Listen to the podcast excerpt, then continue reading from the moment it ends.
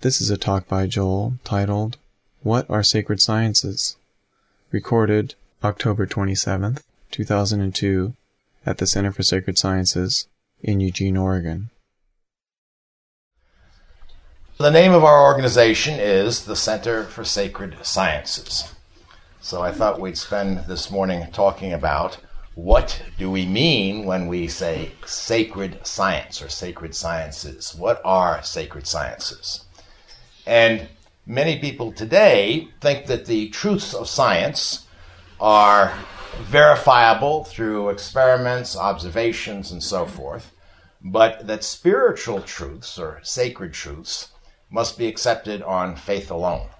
This actually was not always the case. In the Middle Ages, when philosophy had not yet been separated from religion, there was a lot of interest in proving God and uh, so forth. But as science, as we know it today, grew up and there was conflicts, there was sort of a compromise, and verifiable truth fell to the province of science, and faith fell to the province of religion, and never the twain shall meet. at least some people think. What's interesting is that a lot of religious people uh, also accept this and they don't try to verify the truths in their sacred scriptures. They take it as a matter of faith. You have to believe because it's the Word of God. How do you know it's the Word of God? Well, it says so in the Scripture. So it's kind of a circular argument, but a lot of people are very happy with that. That doesn't disturb them, and they're very content to have religion be a matter of faith and science be a matter of verifiable truths, so to speak. So, a name like Sacred Sciences sounds like an oxymoron, a contradiction in terms. How could you have a sacred science? What does that mean? Uh, first of all, when we talk about sacred sciences here, we are not talking about religion as practiced by the masses of people around the world.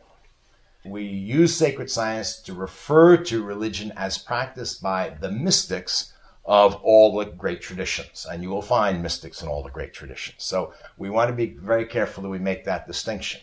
Mystics often uh, are at odds with their own tradition, although they tend to try to be good sons and daughters of their tradition. And they tend to say, we feel we have a deeper interpretation of what this tradition is about. But there are times in history when they have been very much at odds with their tradition. And there is a distinction. So we're not talking about all religions are the same, everybody believes the same thing. We're just talking about the mystics. So then, in what sense could this be a science? Well, science, the word science, comes from a Latin root, scire, to know. Just simply means to know. And if you look up in Webster's dictionary, you'll find science in the broadest meaning is simply systematized knowledge. And Webster's even gives uh, examples like the science of boxing or the science of theology as being a, a systematized knowledge.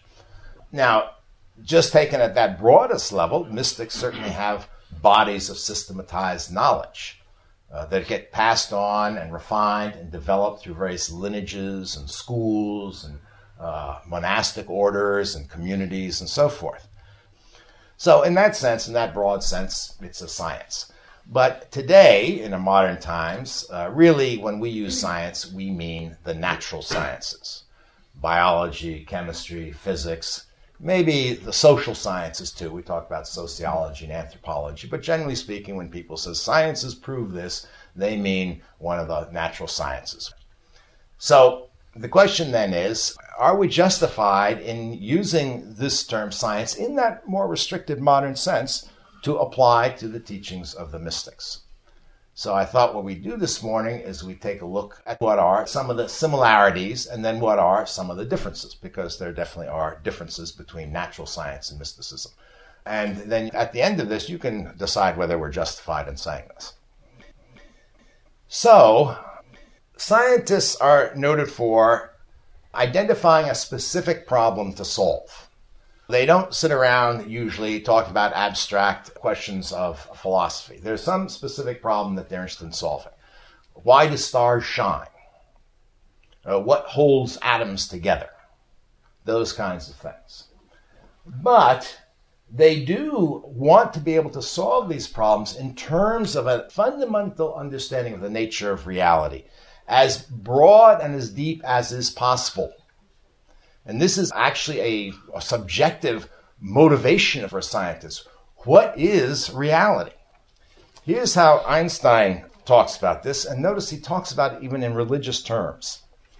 He said, You will hardly find one among the profounder sorts of scientific minds without a religious feeling. His religious feeling takes the form of a rapturous amazement at the harmony of natural law, which reveals an intelligence of such superiority that compared with it, all the systematic thinking and acting of human beings is an utterly insignificant reflection. This feeling is the guiding principle of his life and work. It is beyond question closely akin to that which has possessed religious geniuses of all ages. So it's interesting here. We're not just interested in coming up with a lot of ad hoc theories. As a scientist, we want to find how they all fit together and what they're telling us about the deeper underlying nature of reality. Now, mystics really have, you could say, one fundamental problem they're interested in, and that's the problem of suffering. How can we free ourselves from suffering, and how can we attain true abiding happiness? Two sides of the same coin. But they also recognize that this solution comes from understanding the fundamental nature of reality. Here's what Al Ghazali says. He's a great Sufi. The Sufis are the mystics of Islam. Real knowledge consists in knowing the following things What art thou in thyself, and from whence hast thou come? Whither art thou going, and for what purpose hast thou come to tarry here a while? And in what does thy real happiness and misery consist? If we don't know uh, the nature of reality, what's really going on here, we won't know how to free ourselves from suffering. I mean, just as a, as a mundane example, if you have a pain in your side and you're suffering and you don't know the cause of it, you don't know how to treat it. So it might be, you know, you ate uh, too much enchiladas last night and you need a little antacid, but maybe it's appendicitis. So it's very important. If it's appendicitis and you're just chomping down the tums, you could uh, get be in serious trouble if the appendix bursts and so forth. So the truth and the nature of reality is very important to our lives. So, how do we solve this problem of freeing ourselves from suffering? That's the great question that mystics want to answer. The natural scientist has theories or concepts about how the cosmos works, formulate theories. An example is Newton's third law. To every action, there is always opposed an equal reaction. This explains why when you fire a gun, it kicks. Because there's one action, there's a, uh, a reaction. You shoot off a rocket. If you're standing on the ground nearby, the ground shakes because the ground is reacting to the rocket going off. It explains why when you hit a billiard ball and it hits another billiard ball, this one goes this way and this one goes this way. Uh, this explains a whole lot of phenomena in our daily lives. It's a nice, good, succinct, natural law mystics have teachings relating to the cause of suffering, the fundamental cause of suffering, and then various levels of that. You could say that mystics' teaching is basically that our suffering comes from ignorance of this fundamental nature of reality. And then you could go further and say mystics have fundamentally two propositions about this. One is that in reality there is nothing but God or Brahman or Buddha nature or the great Tao or consciousness itself or whatever term you want to use. And mystics of different traditions have different terms. They all refer to some underlying ultimate reality. And what mystics are saying, that's all there truly is. Here's an example. Here's Hindu mystic Shankara. Brahman, that's their name for ultimate reality, is pure consciousness. The wave, the foam, the eddy, and the bubble are all essentially water. Similarly, the body and the ego are really nothing but pure consciousness. Because of the ignorance of human minds, the universe seems to be composed of diverse forms. It is Brahman alone. Now, here's a Hindu with this term Brahman. Here's Zen master Huang Po. Quite different tradition. And by the way, Buddhists, you know, and Hindus have, over the ages, have lots of philosophical arguments and debates. But here's Huang Po, mystic. Nothing is born, nothing is destroyed. Away with your dualism, your likes and dislikes. Every single thing is just the one mind. Does that sound a little bit like Shankara in different terms? Here's the Christian mystic, Meister Eckhart. Everything stands for God, and you see only God in all the world. And here's how the Sufi poet Rumi puts it in a poetic way All pictured forms are reflections in the water of the stream. When you rub your eyes, indeed, all are God. So, here's a fundamental teaching of mysticism, of all mystics, not just Christian mystics, and not just Hindu mystics, and not just Buddhist mystics. Then the second proposition is that our delusion of being a separate, truly existing ego self, separate from some world of truly existing objects, is the cause of our suffering, the fundamental cause of our suffering. Here's Shankara again. Man's life of bondage to the world of birth and death has many causes. The root of them all is the ego, the first begotten child of ignorance. Here's the Christian author of The Cloud of Unknowing. Every man has plenty of cause for sorrow, but he alone understands the deep universal reason for sorrow who experiences that he is. It's the same thing, right? The ego, the sense of separate self, that you are a some sort of individual. That is the deepest universal reason for sorrow. And here's the Sufi Javad Nurbakhsh. As long as you are you, you will be miserable and impoverished. But when your self has passed away, you are the beloved, content and fulfilled. Well, I mean, this part isn't a big mystery. Where there's no self, there's no suffering. You know, uh, gongs don't suffer. We at least don't believe they suffer. You know, bang around. There's no self in any gong, so it doesn't suffer.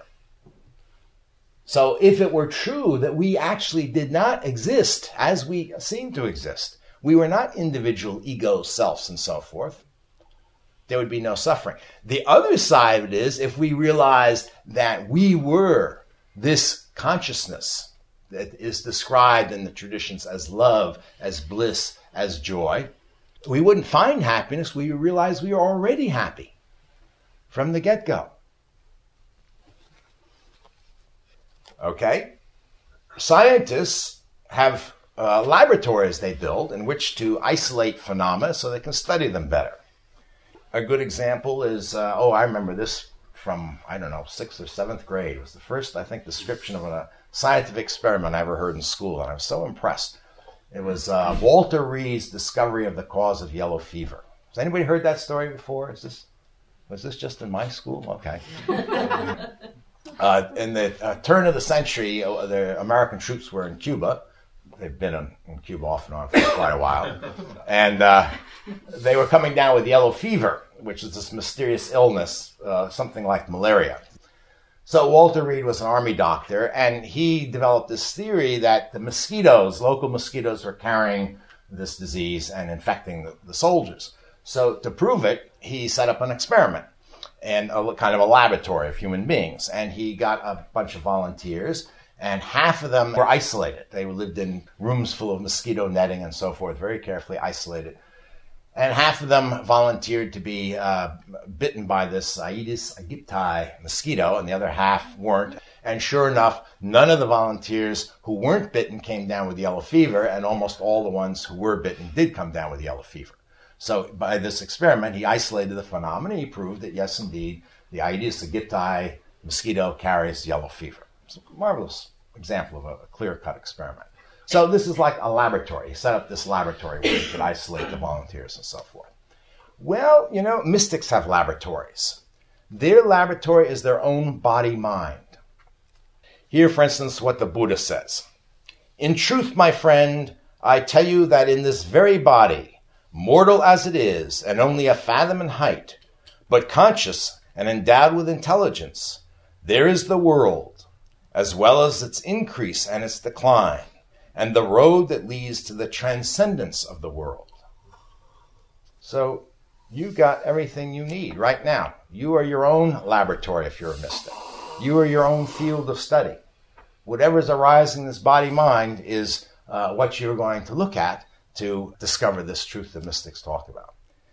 And here's an example from Shankara talking about how to isolate what they call the Atman, the true self, which is that Brahman, that pure consciousness, from all the phenomena that we mistake to be ourself. And in Hindu worldview, there are five categories of these, what they call coverings. There's the, the physical body, there are instincts, there's emotion, there's thought, there's um, bliss. Did I miss one? Anyway, those kinds of things that most of us do think, well, that's me. I'm this body. Yes, I'm these thoughts. Oh, yeah, I'm these emotions. So here's what Shankara says about it. Wrapped in the five coverings, the Atman remains hidden as water of a pond is hidden by a veil of scum. A man must separate this Atman from every object of experience, as a stalk of grass is separated from its enveloping sheaths. So, this is really a practice where you treat your body and your body mind as your laboratory, and you go look, and whatever arises, uh, you say, okay, uh, is this me? And through various uh, study, you can see that it isn't. First of all, most importantly, all this stuff is impermanent. So you are looking for what is really me. And it's a question of looking, observing. Another way uh, to approach this, if uh, people say you can't prove God, mystics say you can prove God. And you'll find variations of this in various traditions. Proof of God goes like this If you eliminate all objects from consciousness, what remains is God. And you can do this again as a kind of meditative practice. One of the ways that the meditation we did this morning, one direction you can go in that is to become more and more and more absorbed in some object and then finally let go of that object. It'll be like being in dreamless sleep. There's no phenomena arising. That's called samadhi uh, in the uh, Hindu and Eastern traditions. But it's a way to prove God experientially. Uh, instruments scientists create instruments so that they can observe phenomena in more detail. You know, so Galileo, he, he uh, made his own telescopes, actually. He ground the lenses, and then he could look up at the moon, and then he could see craters and mountains and so forth, things you can't see with your naked eye. And mystics also develop instruments, and they use their own minds and hearts. And they turn their minds and hearts into instruments to be able to look at phenomena more closely and in more detail. So the two primary kinds of things are morality and meditation. Morality for mystics is not just a matter of being a good little boy or girl and going to heaven when you die. Morality is a kind of purification process. Here's again how Al Ghazali talks about it. The aim of moral discipline is to purify the heart from the rust of passion and resentment, till like a clear mirror it reflects the light of God. The rust of passion and resentment here are self centered desires and aversions that keep this delusion of self going, that keep driving the story of I. So when we interrupt that kind of conditioning, those habits fall away.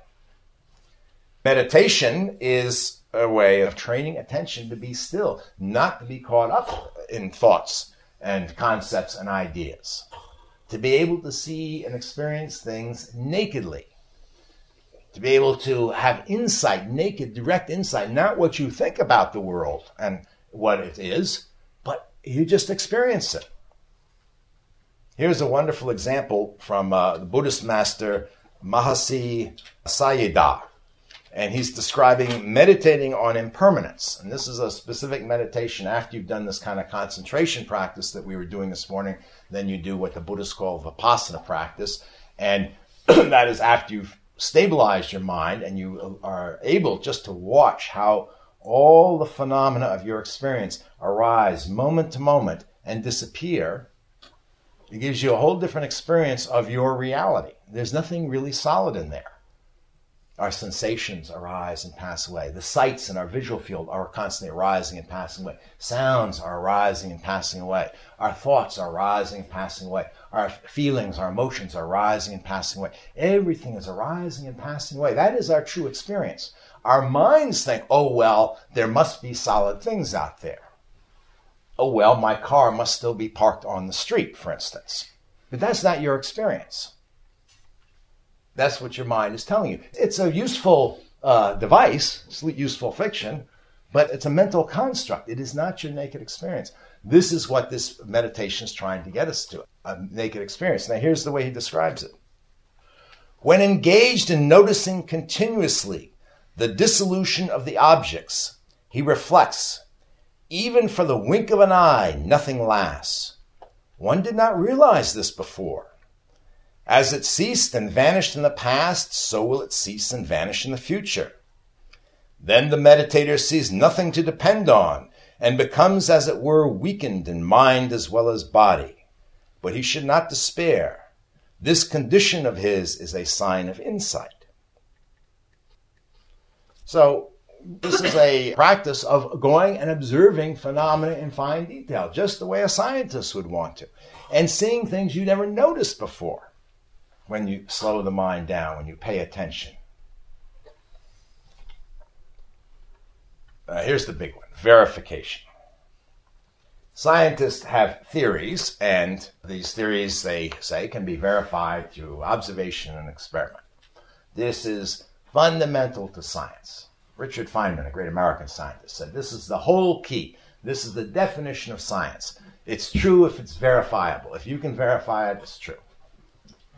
And we don't we don't care who said anything, who said what, uh, how great a scientist. We don't take anybody's word for it. We go out, we perform experiments, and we verify. One example of this is um, in the uh, 1880s, uh, early 1880s, Arthur Young proved that light was not a particle phenomenon the way Newton had thought it was, but was a wave phenomenon. He had a simple little experiment. He projected light through a little hole onto a screen, and instead of having a, a round, crisp edge pattern, which if it was particles going through would have, it was ringed, shaded, light and dark, light and dark. And that only comes from an interference effect, and you have to have waves to have an interference effect. So he showed that light was waves. He proved it. So he settled that dispute. Was light waves or particles through an experiment. But mystics have teachings, and mystics insist that their teachings be verified by your own personal experience and insight, which is quite different than a lot of other kinds of spiritual leaders who insist you accept this on faith because it's the Word of God. Listen to the Buddha, for instance. Accept not what you hear by report Accept not tradition. Do not hastily conclude that it must be so. Do not accept a statement on the grounds that it is found in our books, nor on the supposition that this is acceptable, nor because it is the saying of your teacher. And then he goes on to compare what a mystic should do is be like a goldsmith who tests the metal on a touchstone. So you test the teachings. Here's Shankara, the great Hindu mystic we've been quoting from. From the lips of your teacher, you have learned the truth of Brahman as it is revealed in the scriptures. Now you must realize that truth directly and immediately. Then only will your heart be free of any doubt. And here's the uh, author of the Christian Cloud of Unknowing. You will not really understand all of this until your own contemplative experience confirms it. So this is quite different than saying you must believe this because it's written in the scriptures. In fact, from a mystic's point of view, if you settle for mere belief, that is your obstacle. That is not what frees you from suffering. You have to have your own realization. You might believe everything I'm saying, everything all these great mystics are saying, but if you don't go out and do the practice and find out for yourself, it won't do you any good. So belief is important in a certain sense, just like if you want to take a science course at the U of O and you walk in the door the first day and there's a bunch of scribble up there. You don't know what it means, but you have faith that your teacher knows what it means and that by the end of the year, you're going to know what it means. So if you think your teacher's a total crackpot, you turn around and walk out the door. You have some belief in faith. Well, the mystics say the same thing. But ultimately, if you just say, well, my teacher says this, it's not going to do any good. It's going to become an obstacle. So here's a couple of ways you can verify some of these teachings. Here's the way you can verify that there is no separate self. It's through a practice called inquiry. Ramana Maharshi, a great Hindu, describes it. If one inquires, for whom is their bondage and liberation? It will be seen they are for me. If one inquires, Who am I? one will see that there is no such thing as the I. You have to make this inquiry. Is very similar to that other practice of separating out the Atman from experience. Mystics have a challenge for you. What do you think you are? Well, you go observe closely, pay attention. You think you're your body? Which body? The one when you were six months old? The one when you were 16? The one when you were 36? 56 if you. Mm. Whatever. You know, scientists tell us that all the cells of the body change every seven years. But even more closely, is there even a body there? What is really the body made up of? It's these sensations that are arising and passing away, arising and passing away in consciousness all the time. But am I arising and passing away? Do I have a sense I'm arising and passing away? No. And what about when I dream? So I might dream I'm a bird. I have a totally different body. Oh, wake up and think, oh, well, but my body was lying in the bed all the time. But again, that's not my experience. That's just my thoughts.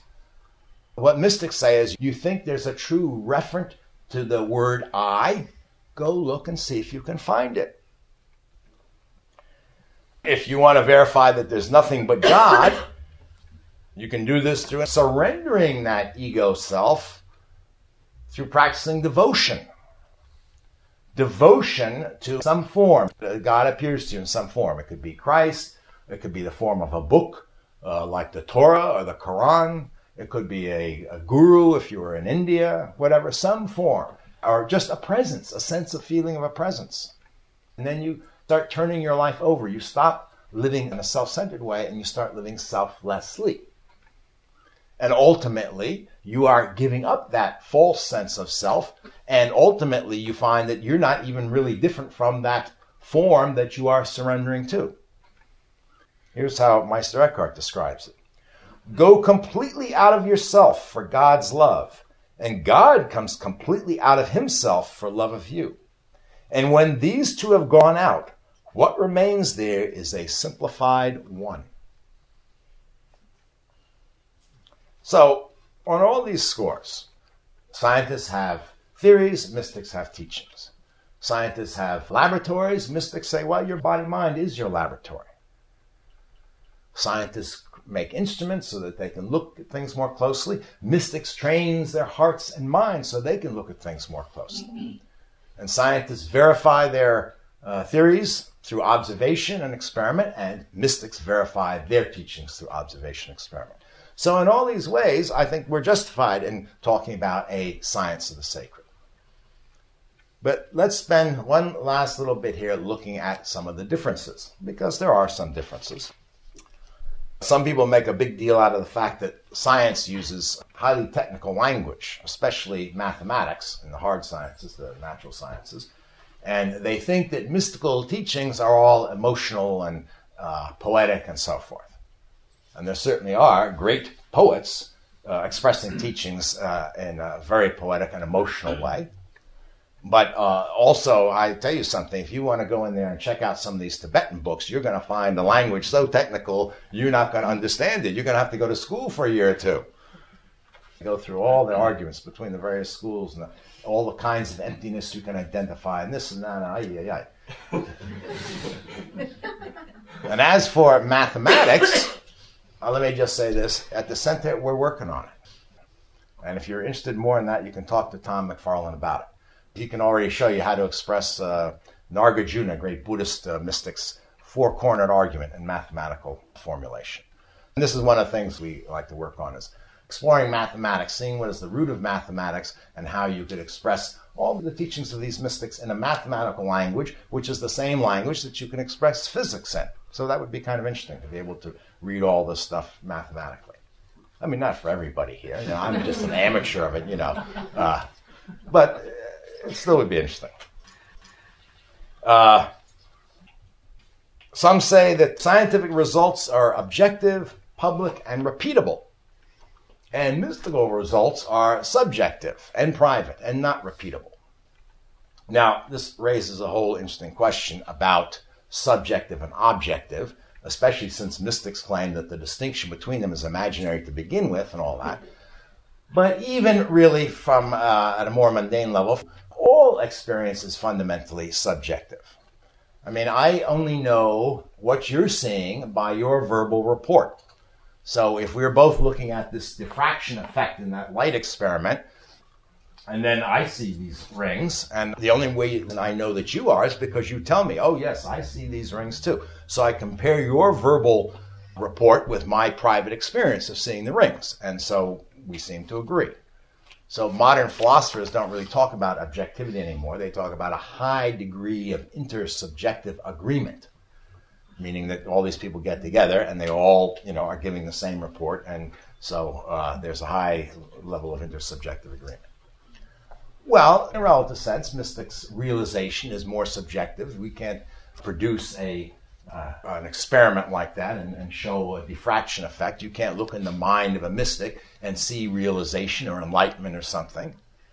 But when you compare their reports one to another across cultures, across religions, across traditions, there is an exceedingly high degree of intersubjective agreement.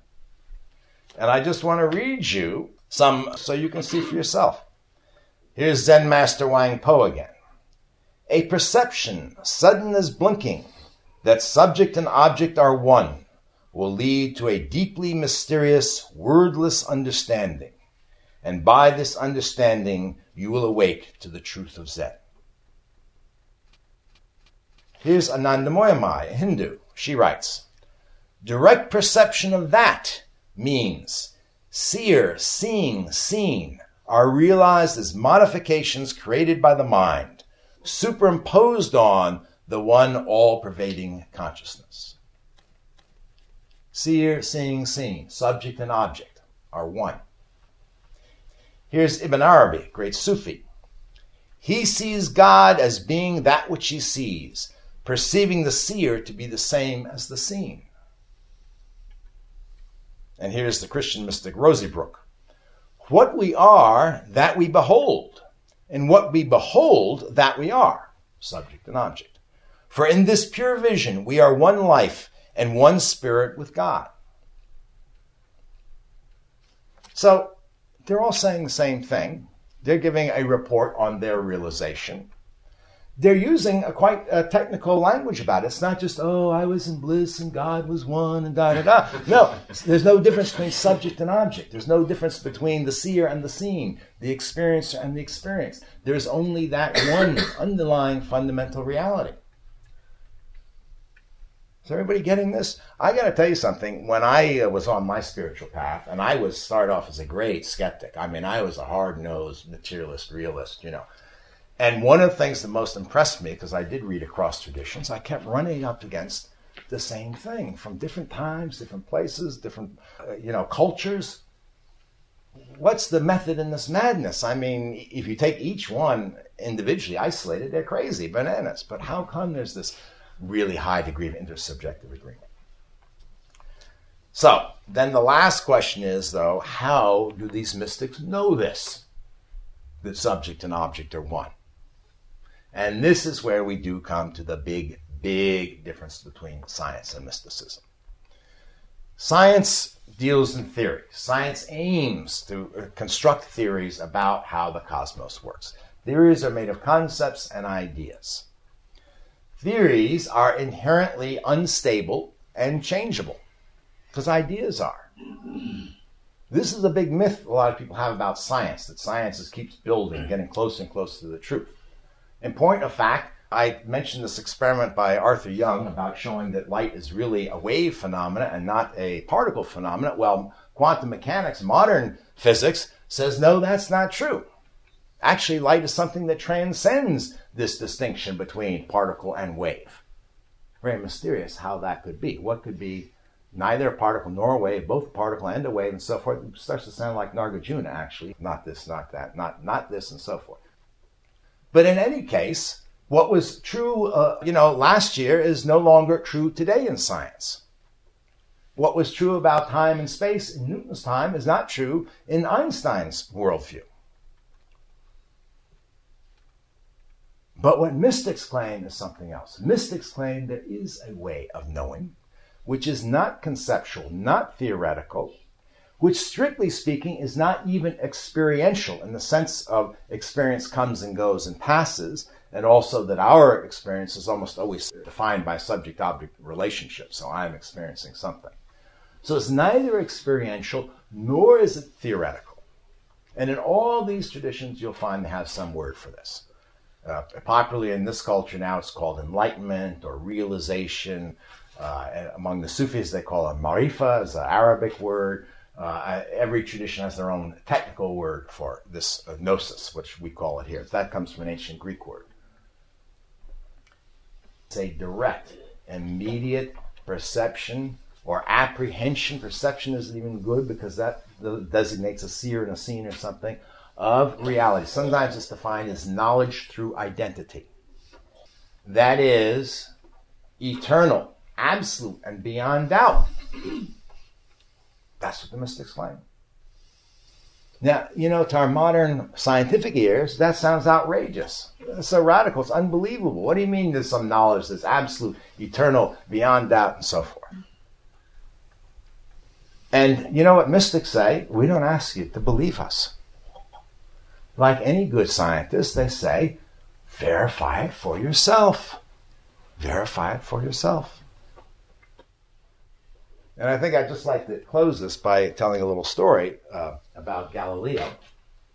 When Galileo invented his telescopes and he looked through them and he saw the moon and he saw these craters and mountains on the moon, he was very surprised because the worldview at that time came down from Aristotle and in that worldview, all the heavenly bodies were these pure crystalline spheres. They didn't have craters and, and stuff, you know.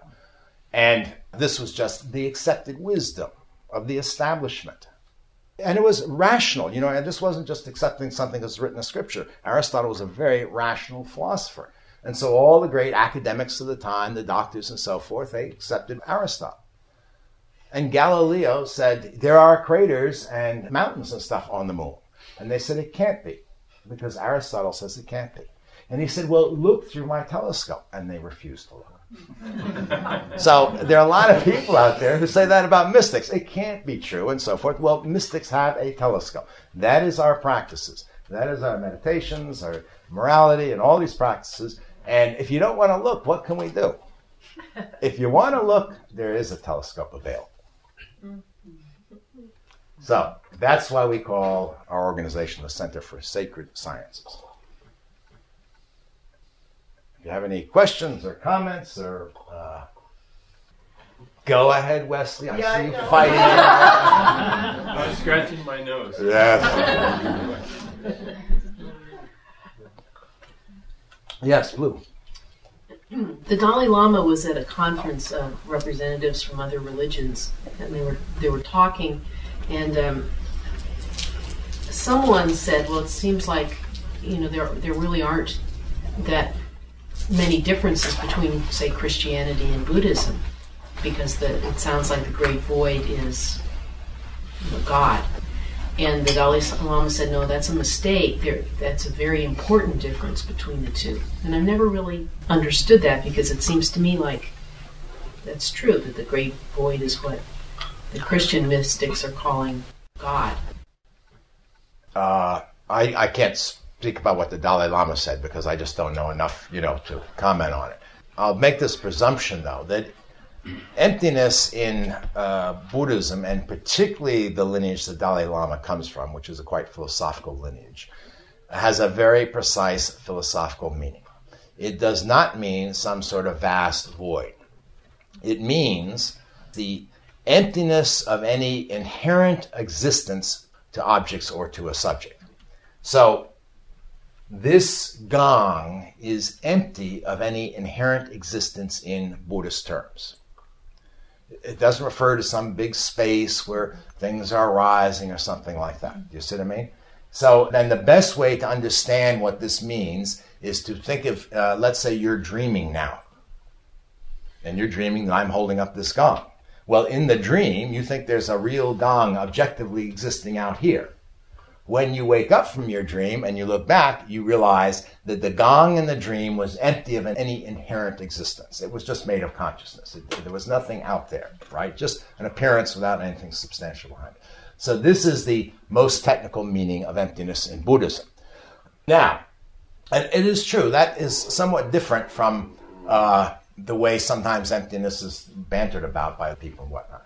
However, I would be interested in sitting down to have a conversation with the Dalai Lama about what is God, because they say that the emptiness of everything is the true nature of everything. You see, so that's why emptiness comes out as a true nature, but it's not different from the phenomena.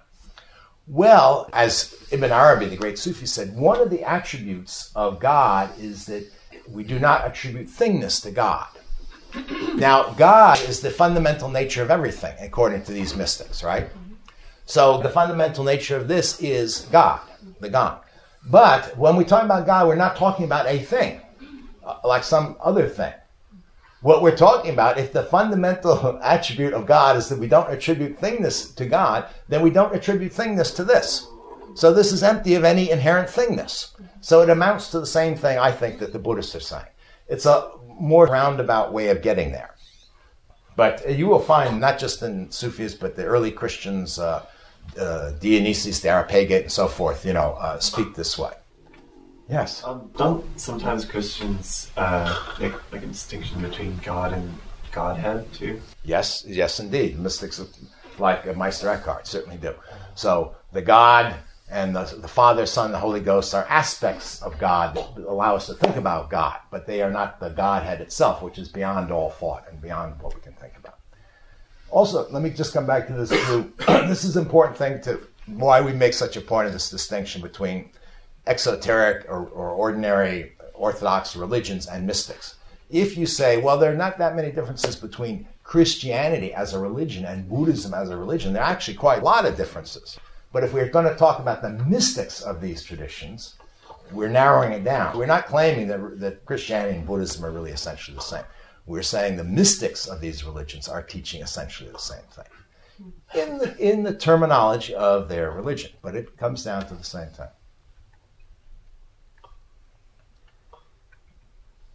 Yes, Demi. What is it about the dream analogy that is not literal?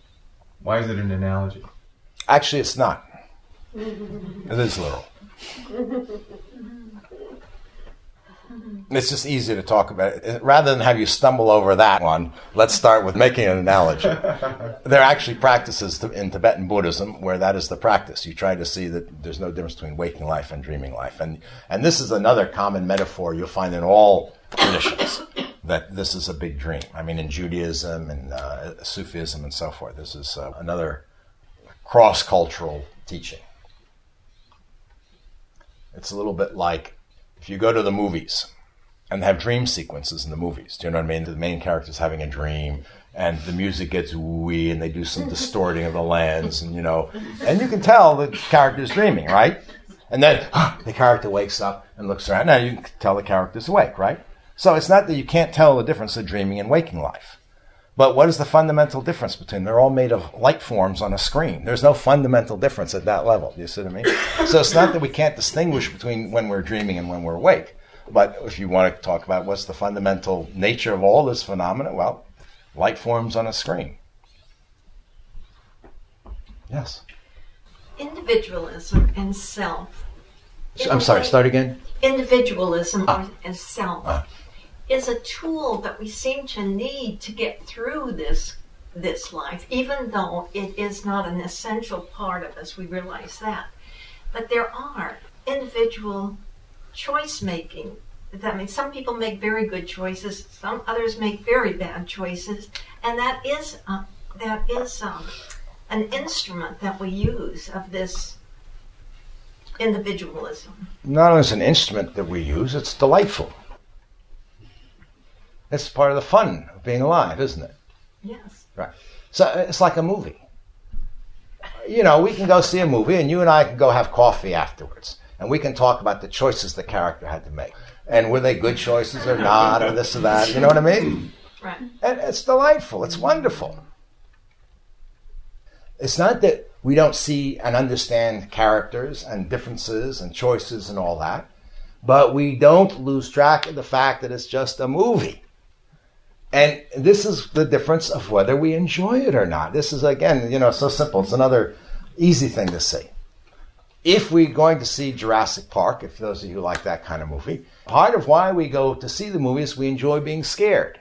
We pay good money at the box office to walk in there. So, um, what's his name? Who directed? Spielberg. Spielberg, who's marvelous at this, can pull all our strings, orchestrate all our emotions, and send us on this wonderful trip where we're terrified because the dinosaur is chasing the, the kids, and then these whimsical little scenes with the kids and the peaceful dinosaurs eating. It's all magical. You know, this is why he's such a great director.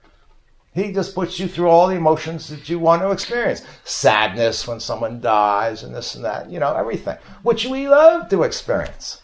And we enjoy it because it's a movie. When it happens to us in life, though, we don't. we suffer.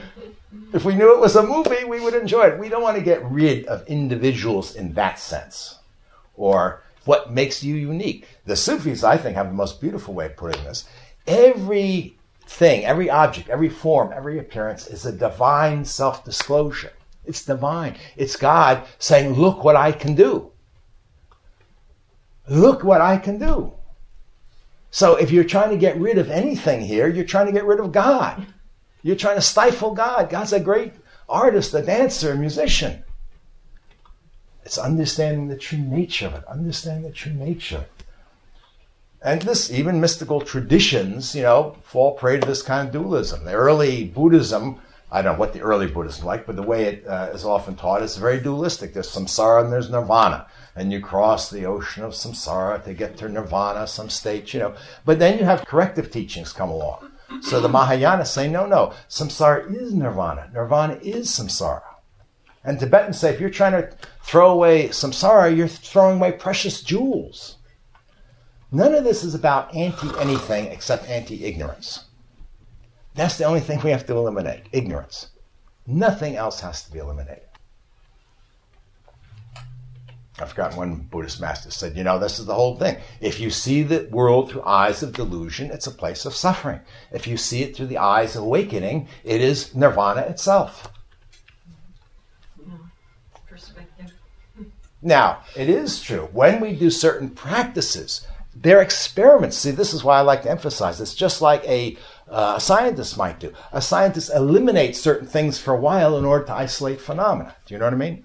You might want to take some, I don't know, little ascetic practice like uh, eliminate candy for Lent. Now, you're not doing it for the reason that you're going to get brownie points. You're doing it so you can study the compulsive craving for candy and how your mind thinks if I could only get a piece of candy, I would be happy, and then how this isn't true. So it is true that mystical uh, practices have limitations and things and forms, and you know it's a discipline. But they're all about, just like a scientist, they're all about isolating certain phenomena and being able to see them. They're not about, oh, your self is bad. You've got to get rid of that bad self. There, there, there's no self there to get rid of, actually. That's what we're trying to see. I don't know if that's helpful at all. helps, yes. Very good. Now, finally, he couldn't, he couldn't hold it down any longer. No, I don't, No, but now he feels better because other I people don't went first. No, go ahead, Wesley. you really want me to ask? You're my Ananda. I need you, Wesley. Speak up. Um, so really, you are God playing Joel, and George is God playing George. Is that right? Well, I'd rather say God is playing Joel, and God is playing George, and God is playing you, and God is playing flowers, and uh, microphone, and, and everything. So I mean, so we worry about losing our individual self. You know, we say, "Oh, gee, I don't want to lose my myself, my individuality. What's going to happen to it?" But actually, you know, that's that's God playing me. Um, there's no way. There's nothing to be lost, really. Accept the delusion that it isn't God playing you. that's really, that's true. That's true. Look, the truth, the reality, I mean, this makes just common sense. It has to be the truth now, the reality now, right? I mean, it's really, really the truth and really, really the reality. The reality of our experience. What is the reality of our experience now? Right now, if it's true what the mystics say that everything is God, then everything is going on right now must be God. So the, the only real question to ask, perhaps, let me put it this way, the question I asked myself when I first came across this teaching reading Meister Eckhart, he said, just that thing. Everything is God. Everything you see stands for God. And I see. I'm a very practical-minded person, so I pick up a pillow. I say, I don't see God. What is he talking about? But then I asked the question, how come I don't see God? I took him literally, you know. So how come it drove me nuts? How come he looks at this and he sees God? I look at it, I see just an old pillow. I did that became a burning question in my path with everything. I was determined to get to the bottom of it. One way to talk about mysticism is to say it's not a matter of finding some truth, going someplace and finding something. It's a matter of lifting the veils that hide the truth that is here right now. It's not a matter of accumulating new knowledge or new skills, even. We want skills in order to be able to look, just like scientists want laboratory skills. But ultimately, it's a question of removing, removing our delusion, being able to get to the bottom of things. You know, in some ways, mystics are more empirical than scientists. Mystics want to know what is the reality prior to the rising of any thought, any theory, any concept, anything you could think or say about things. What is that naked experience? Simone Weil said it beautifully, Christian mystic of the 20th century. A truth that's been forgotten is that religion is about seeing. I know, is that helpful? Everything. So Religion is about Seeing. seeing. Seeing. Oh, I yeah, thought you and not just with. sin, and oh, no. thought, no. oh my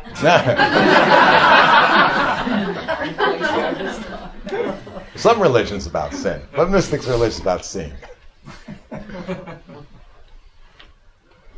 Yes. In a way, it seems like everything that we've been experiencing here or talking about, like dreams, etc., is could all be labeled belief. That we're dealing with beliefs. Uh, aligned to that, it's interesting to me that there there are certain basic concepts that we all have, we all share, uh, like uh, happiness, love, spirituality, suffering. And we all have a sense of these, but we have radically different definitions of what they are, beliefs about what they are. if you try to start talking about what love is or what spirituality is, or write whole books and fight wars about these things. Well, uh, yeah, I think you're right. But from a mystic's point of view, is that um, this is our problem. What we have are lots of ideas and theories and, and beliefs. We don't have truth. And that's why they keep pointing us beyond ideas and theories. And They, we feel we have, I mean, each of us has a sense of the truth, but we could argue all day about our differences. Well, that's the point. And look, debate and argument is, has its place in life. That's part of the joy of life. And this is the one way that teachings do get refined. You know, all over the East and the West, they had these great debates, you know, and the teachings come out of that. But ultimately, this is one of the differences between mystics and, you know, other forms of religion. Ultimately, it's about you've got to get beyond belief. You've got to get beyond scripture. You've got to get beyond even the teachings. The mm-hmm. highest teachings in the world are going to become an obstacle for you if you cling to them as though they were the truth. That's why the Buddhists say, you know, the teachings are just fingers pointing to the moon. And if you mistake the finger for the moon, you're in deep doo doo. Don't mistake the finger for the moon. We are frightened to let go of our beliefs, actually. You know, we let go of our beliefs, we start letting go of ourselves and, and the world we live in and everything, because that's all it is. So it's not easy to just say, you know, do it. That's why there are all these arduous practices. but it's possible. And that's really all a mystic can say. It's a, a verbal report, a testimony. It is possible. I'm here to say it is possible. The rest is up to you. Um, I, I have a question though. What would the mystic say if he were like um, talking like that and everybody, you know, um, trying to see his way and everything, and a bomb explodes and about half the assembly dies? Hmm. What would he say to the other half of the assembly? What What's the delusion there? What's the thing you have to separate your mind from? Well, I would say to the other half of the assembly, hey, we better help these people who are injured from this bomb. Let's break off the teaching here. Let's go get some bandages. Uh, can you call 911? Who's going to do the hot water? That's what I would do. But uh, this is the problem of immense suffering. Instead of trying to answer that myself, let me recommend a book to you we have in the library. It's called An Interrupted Life. It's by a woman named Etty Hillesum who died in Auschwitz. And it's the story of her spiritual path uh, in that period as the Nazis were closing in, rounding them up, and taking them off to a concentration camp, and then finally Auschwitz. And so I think that will help answer your question. Uh, we're not talking about becoming some sort of stoics who just ignore the suffering around us, but we are talking about, in spite of even that, be able to appreciate and be grateful for life, to say yes to all of life. Anyway, do me a favor, read that book. And if you want to bring it up again, this, we're just getting a little late, and that's a big, big topic. What was, Yeah. that, what was that book called? An Interrupted Life by Eddie Etty, E T T Y Hillesum, H I L L E S U M. I think it's a poor title. I would have titled it Answer to Auschwitz. That's what I would have thought. All right, it's been a kind of a long morning. Let's bring the formal part to a close. You're welcome to stick around, check out the library, have some tea. Oh, gotta remember, there's cake in the refrigerator. You've got to get the cake out of the refrigerator and eat it. Jennifer drilled this into my mind this morning. We're always doing this. You know, we have something in the refrigerator, we forget to take it out.